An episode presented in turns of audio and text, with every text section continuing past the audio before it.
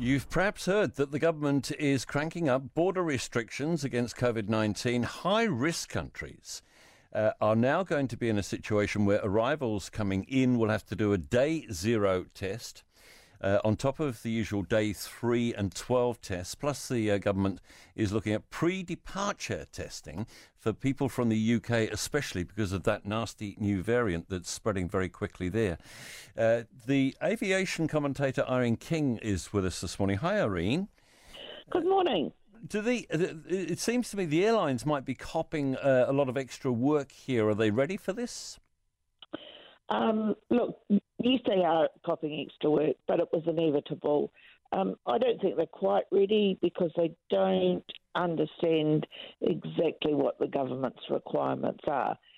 Certainly, they're a step in the right direction, though.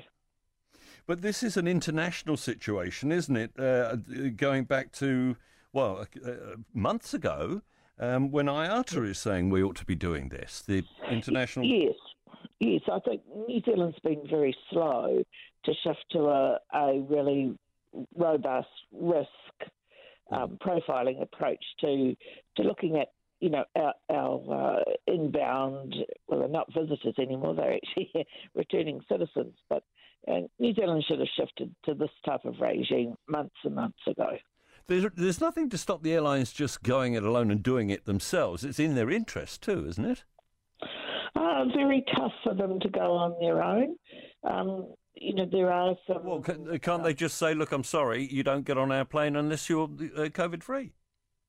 Well, again, you know, there are some restraints around what airlines can and can't do lawfully. I appreciate that Qantas has taken this approach, but Qantas is not flying internationally at the moment.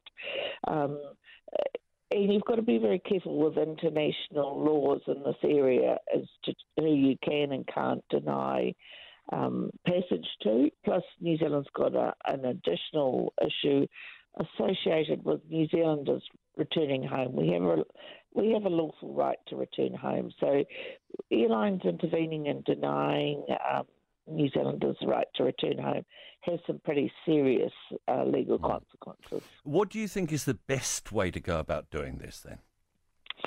Well, IATA and ICAO have actually come up with a really robust international solution.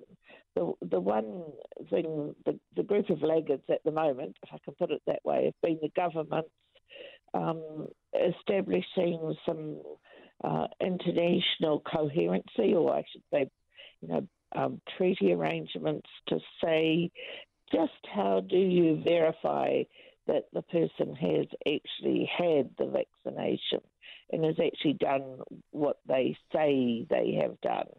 Yeah. Um, because we've got to have a lot of confidence that these certificates, when they are issued, are actually credible.